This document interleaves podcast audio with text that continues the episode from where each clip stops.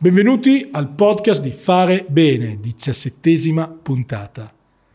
Oggi incontriamo Alessia Negrini, direttamente dal Canada. Alessia è una psicologa del lavoro ed è anche scienziata presso l'Istituto Superiore di Ricerca sulla Salute e Sicurezza in Canada. Con lei parleremo sì di diffusione del Covid-19, ma anche e soprattutto di ritorno, ritorno al lavoro e impatto psicologico sulle persone. Buon ascolto.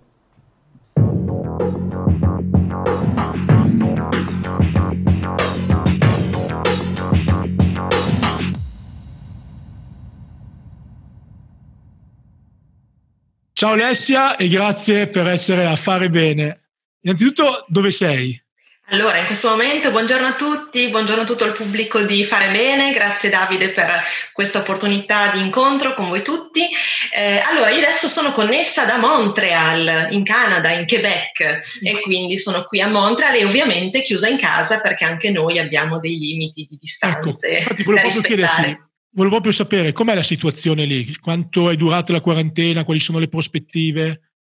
Allora, rispetto all'Italia, eh, che ovviamente tutti sentono vicina perché ci sono molti italiani in Canada, molti italiani a Montreal di diverse generazioni, eh, e rispetto all'Italia qui eh, il, il Covid è arrivato in maniera un po' più leggera, eh, leggera, nel senso che abbiamo avuto i primi casi da fine febbraio, eh, un primo decesso a inizio marzo, metà marzo, e arrivati, immagina, al decimo caso hanno chiuso tutto quindi probabilmente l'esperienza italiana fatto da segnalino, da, da, da faro, eh, del genere che non certo. volevamo ripetere gli stessi errori, non, non, voglio giudicare quello che è stato fatto in Italia perché comunque la situazione è diversa, eh, però è stato da, dal 16 marzo le scuole sono chiuse, i centri commerciali chiusi, eh, bar, tutto quello che poteva essere un luogo di eh, ritrovo eh, è, è stato chiuso. È interessante la tua prospettiva dall'estero perché sono tanti gli italiani in questo momento all'estero, chi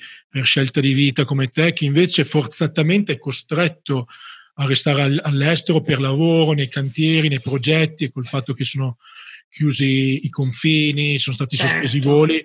Quindi come come stai vedendo cioè, quello che succede?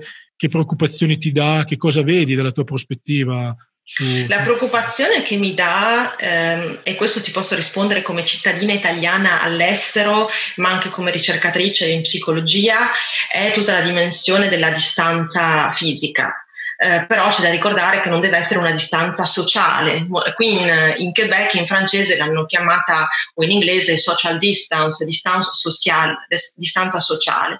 Eh, credo che il termine giusto sia una distanza fisica, perché pur essendo lontani, che sia al lavoro, che sia con le famiglie, dobbiamo comunque cercare di, di essere vicini, quindi può essere come stiamo facendo noi oggi con un streaming Zoom eh, o YouTube o Facebook o, o tutti i vari media sociali e cercare di, di, di, restare in contatto. Ovviamente, come dici tu, ci sono categorie di eh, professionisti esperti, di professionisti che hanno lasciato il paese per un'esperienza di lavoro all'estero, che in questo momento si trovano a essere obbligati a restare, ma obbligati tra virgolette, perché sappiamo che comunque i paesi hanno messo, i governi hanno messo a disposizione degli aerei per far rientrare i cittadini. Quindi io ho l'avvantaggio di avere i due passaporti, quindi se me la vedo male in un paese o nell'altro, in questo momento certo. sono, sono, Tu Alessia, qua. giustamente hai ricordato, sei psicologa del lavoro e sei una ricercatrice in quello che è l'Istituto Superiore di Ricerca sulla Salute e Sicurezza, sulla prevenzione in Canada.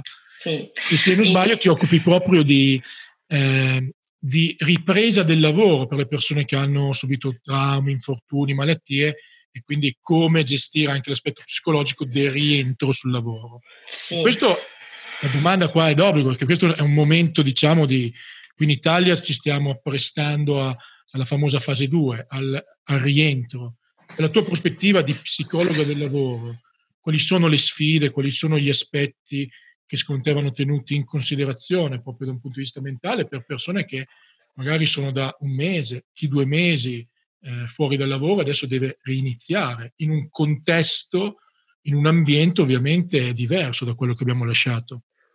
Sì, eh, come dicevi tu, io faccio ricerca all'IRSST, che sarebbe un po' come da voi c'era l'ISPESL, che poi è stato trasferito all'INAIL, quindi sono nel centro di ricerca di salute e sicurezza per il Quebec.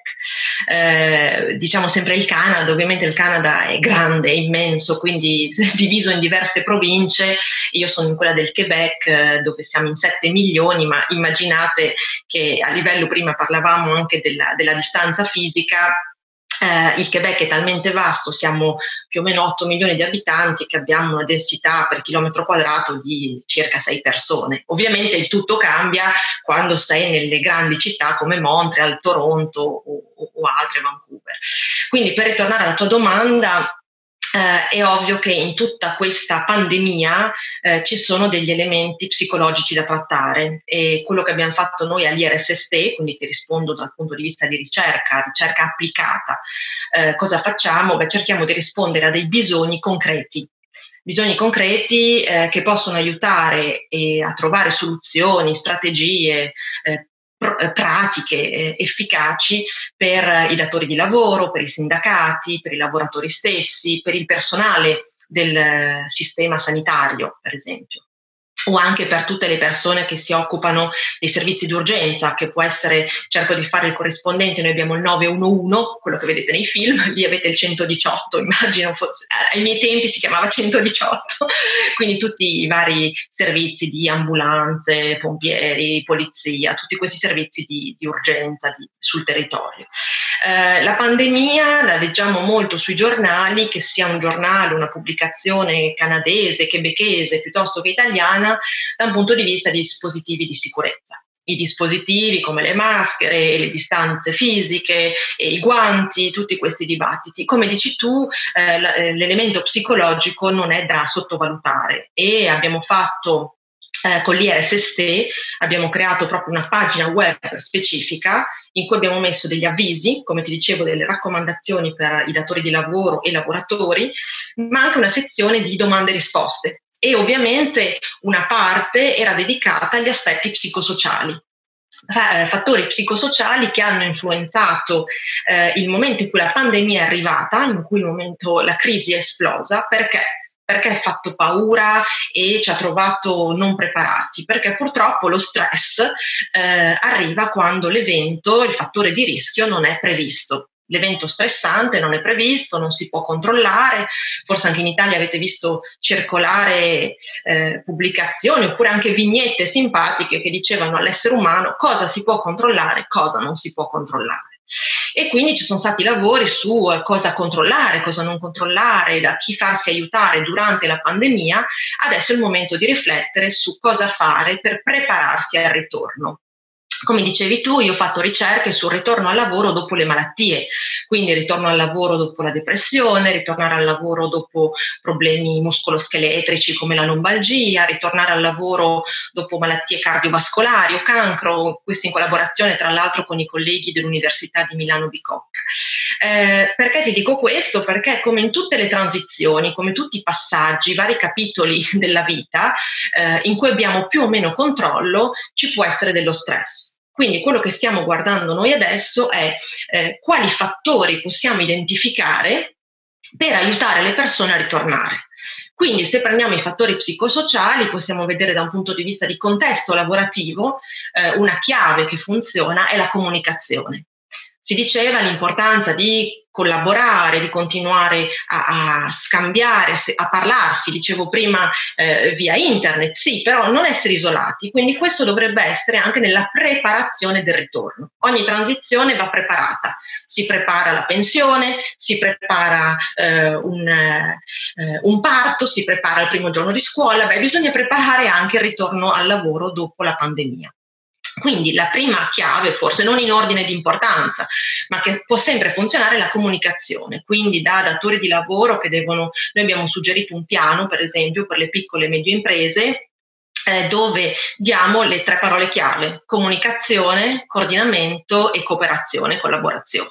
Questi documenti che voi come istituto state preparando per il mondo del lavoro canadese sono condivisibili? Sono, sì, sono disponibili. Allora, eh, l'IRSST nel momento della pandemia ha creato una pagina web specifica che si chiama COVID 19, adesso devo trovare le parole in italiano, Covid-19 e SST, che sarebbe l'acronimo di salute, sicurezza, travai, quindi del lavoro, e lì ci sono sia gli avvisi, quindi queste strategie, questi suggerimenti, sia le domande e risposte, per esempio come ti dicevo sui fattori psicosociali, sul telelavoro, sulla protezione respiratoria. La ricchezza degli è che siamo multidisciplinari, quindi sì, io sono in psicologia, poi ci sono ergonomi, eh, chimici, eh, ingegneri, eh, tecnici di laboratorio e quindi hanno addirittura eh, sviluppato per esempio delle le misure per le barriere per le casse, per le casse dei, dei negozi.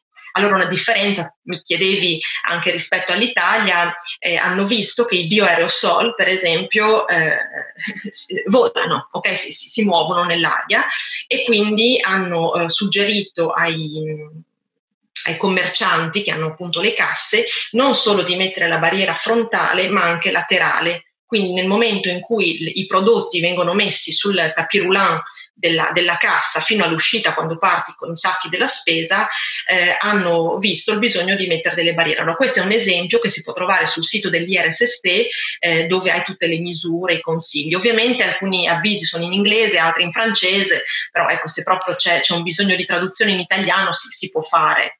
Certo, senti, scusi interrompo, no, dicevi che i consigli che, state, che avete messo a punto per il mondo del lavoro c'erano, mi sembra, tre regole d'oro. Una era la comunicazione, sì, assolutamente. Sì. Comunicazione, Poi... coordinamento e eh, cooperazione e collaborazione. questo è un altro esempio di avviso che noi abbiamo messo sul sito per le piccole e medie imprese. Quindi diamo proprio a loro la raccomandazione di, ehm, come posso dire, di, di lavorare per tappe, perché come dicevo bisogna preparare questa transizione, questo ritorno. Quindi il primo consiglio per loro è stato quello di creare una cellula di crisi. Adesso forse le parole in italiano me le invento, però un gruppo, eh, per esempio col datore di lavoro, il rappresentante sindacale, se, se, se, la, se l'impresa ha il sindacato, il responsabile salute e sicurezza e, altre, e altri attori chiave del, della sicurezza nel luogo di lavoro per identificare per esempio i posti a rischio. E direi che una parola chiave che ritorna molto è anche il fatto di accomodare, di poter eh, modificare eh, certi posti certe attese, anche le aspettative rispetto alla performance dell'equipe, del team, della persona, della, dell'industria, perché non possiamo pretendere che il ritorno sarà come quando, eh, quando la situazione era prima del, del Covid. Quindi questo aggiustare per esempio il carico di lavoro, eh, gli orari di lavoro, eh, non so se da voi si sente, da noi cominciamo a sentire la paura di prendere i trasporti pubblici, la paura di tornare al lavoro e paura di essere contaminati perché il vicino sull'autobus o in metropolitana potrebbe essere eh, influenzato poi senza sintomi magari. E quindi tutti questi aspetti di identificare per esempio una flessibilità negli orari e soprattutto anche per le categorie di età, eh, qua si parla dei settantenni, adesso si riparla dei sessantenni, eh, però identificare anche di poter aggiustare certe certe pratiche di lavoro anche in funzione della salute del lavoratore, perché sappiamo che in tutti i paesi possiamo avere lavoratori che hanno già una situazione di salute pregressa, quindi una malattia cronica, che sia un paziente oncologico, asmatico o con un debole sistema immunitario, quindi eh, questi, questi, aspetti vanno considerati. Eh, va riconsiderato anche l'aspetto della conciliazione lavoro-vita personale penso che anche da voi si, sia sentito molto il fatto che quando le persone da un giorno all'altro si sono ritrovate a casa con le scuole chiuse e magari in spazi anche limitati, hanno dovuto riorganizzare eh, gli orari di lavoro a distanza, la scuola eh, per, per, i bambini, condividere uno spazio con il coniuge, per esempio, anche con dei, dei genitori anziani. Adesso si ritorna si ritorna progressivamente, bisogna riorganizzare questi orari perché il lavoratore ha anche altri ruoli nella sua vita, quindi il ruolo anche di genitore o di eh, persona che aiuta eh, il genitore anziano, eccetera. Quindi è ovvio che ci sono tanti ruoli e tante situazioni da rivedere e direi che una chiave che potrebbe funzionare come in altri contesti è un ritorno al lavoro graduale quindi certo. senza eh, aspettarsi un ritorno a 100% a 200 km orari, ma prendere questo con prudenza e soprattutto con un dialogo. Con un sì, dialogo questa sarà la sfida, la sfida, mm, per l'Italia delle prossime delle prossime settimane e dei prossimi mesi. Eh, io Alessia eh, cioè, ehm, ti ringrazio molto di questo contributo perché penso che un modo per migliorare sia sempre quello di guardarsi anche al di fuori, anche guardare al di fuori dell'Italia e prendere le migliori best practice e calarle, declinarle al nostro contesto sociale. Sono convinto che quello che sta facendo l'Istituto di ricerca eh, del Quebec, nel quale tu lavori, soprattutto per le piccole e medie imprese, sicuramente ci sono elementi utili da, ai quali ispirarsi, ai quali sicuramente consultarsi per, per, fare, per assicurarsi che anche il nostro supporto alle piccole e medie imprese italiane sia, sia equivalente, sia buono, sia al massimo livello possibile.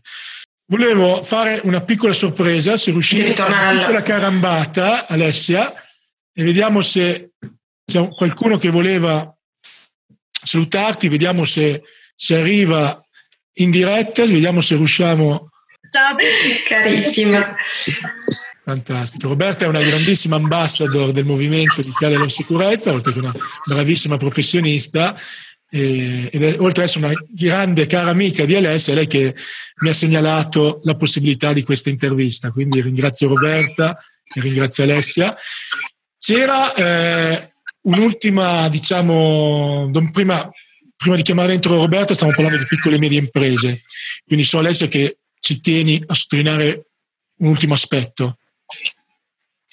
Beh, nel senso che, beh, grazie Davide per questa opportunità, nel senso che abbiamo parlato del, del bisogno, della necessità di eh, preparare il ritorno. Okay, il ritorno al lavoro dopo una pandemia, come un ritorno al lavoro dopo una malattia o come altre transizioni della vita necessitano una preparazione. Quello che è importante di aggiungere per completare eh, il quadro della situazione è che una volta ritornati è importante fare un, eh, un, follow up, adesso non so qui in italiano come si dica il follow up, ma di riprendere, fare degli incontri, scambiare, perché è importante tra datori di lavoro e, e lavoratori vedere appunto quali sono le aspettative di performance, ma anche i bisogni e non sono solamente dei bisogni di produttività e di performance, ma anche, come dicevo, dei bisogni che possono essere personali, legati alla salute, alla famiglia e al contesto in generale. Quindi non solo dire, beh, lunedì siamo ritornati e adesso abbiamo fatto, no, ma continuare comunque a lavorare insieme su un piano strategico nel tempo.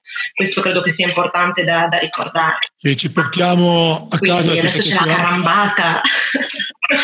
Ci portiamo a casa questa chiacchierata ancora una volta l'importanza della comunicazione, sia per preparare il rientro, ma soprattutto per seguirlo. Eh, I contributi di Alessia sono interessanti, importantissimi. Poi mi piace questo gemellaggio Italia-Canada, lo trovo veramente fondamentale perché l'esperienza dei vari paesi si deve unire perché l'obiettivo comune è quello di fare sicurezza e pertanto i suggerimenti e le esperienze portate in campo dagli altri, Alessia è poi una ricercatrice, quindi dà degli spunti veramente innovativi, sono di utilità importante per tutti. Bene, allora grazie a entrambe per essere state alla ultima e speciale puntata di Fare Bene in occasione della giornata mondiale della salute e sicurezza sul lavoro. Ciao Alessia e ciao Roberta. Grazie mille. Ciao. Grazie a voi. Ciao, Grazie a tutti. Ciao.